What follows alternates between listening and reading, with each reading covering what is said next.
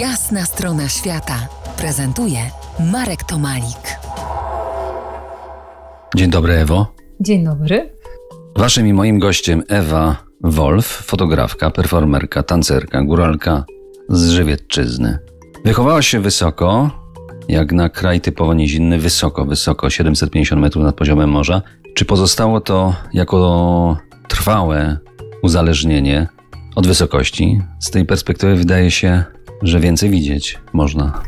Nie wiem, czy uzależnia, ale na pewno sprawia, że człowiek tęskni i regularnie dąży do tego, żeby wracać do gór i wracać w miejsca ciche i odosobnione.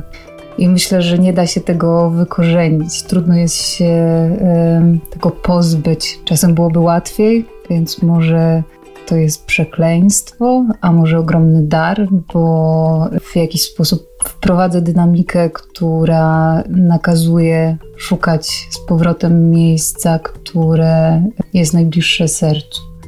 I też wysoko. I też wysoko. I też wysoko, jakoś jak wychodzimy poza pewien pułap, to nagle można poczuć, że, że myśli, myślokształty, pewne koncepcje i dogmaty zostają na dole, a my dotykamy tego, co, co jest prawdziwe, prawdziwsze. Pamiętam kiedyś miałam taką przyjemność wejść na iglicę we Wrocławiu koło hali stulecia i dla mnie niesamowite było to, że jak zaczęłam wchodzić, to jeszcze miasto e, szumiało, rozbrzmiewało, e, słychać było tramwaje, autobusy, a na pewnej wysokości nagle wszystko się wyciszało i słychać było tylko przelatujące ptaki. No to, no to, to łączmy do tych ptaków. Zacznijmy od fotografii, która jest jedną z Twoich pasji.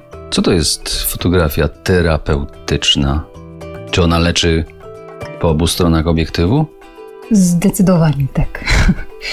Kiedyś sobie nazwałam to w ten sposób, że każdy rodzaj działania, który zawiera w sobie duży poziom uważności i prawdy, jest działaniem terapeutycznym. Czy to trzeba tak nazywać? Może chodzi o to, że wydaje mi się, że w jakiś sposób, jak przyjrzymy się sobie, to możemy stwierdzić, że że to nie jest naturalny stan. Nie, nie jesteśmy do końca sobą.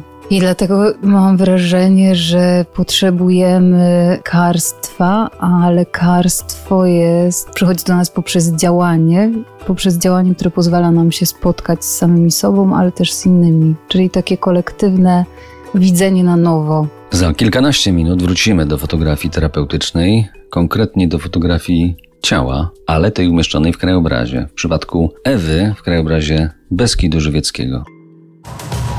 To jest jasna strona świata w RMS Classic.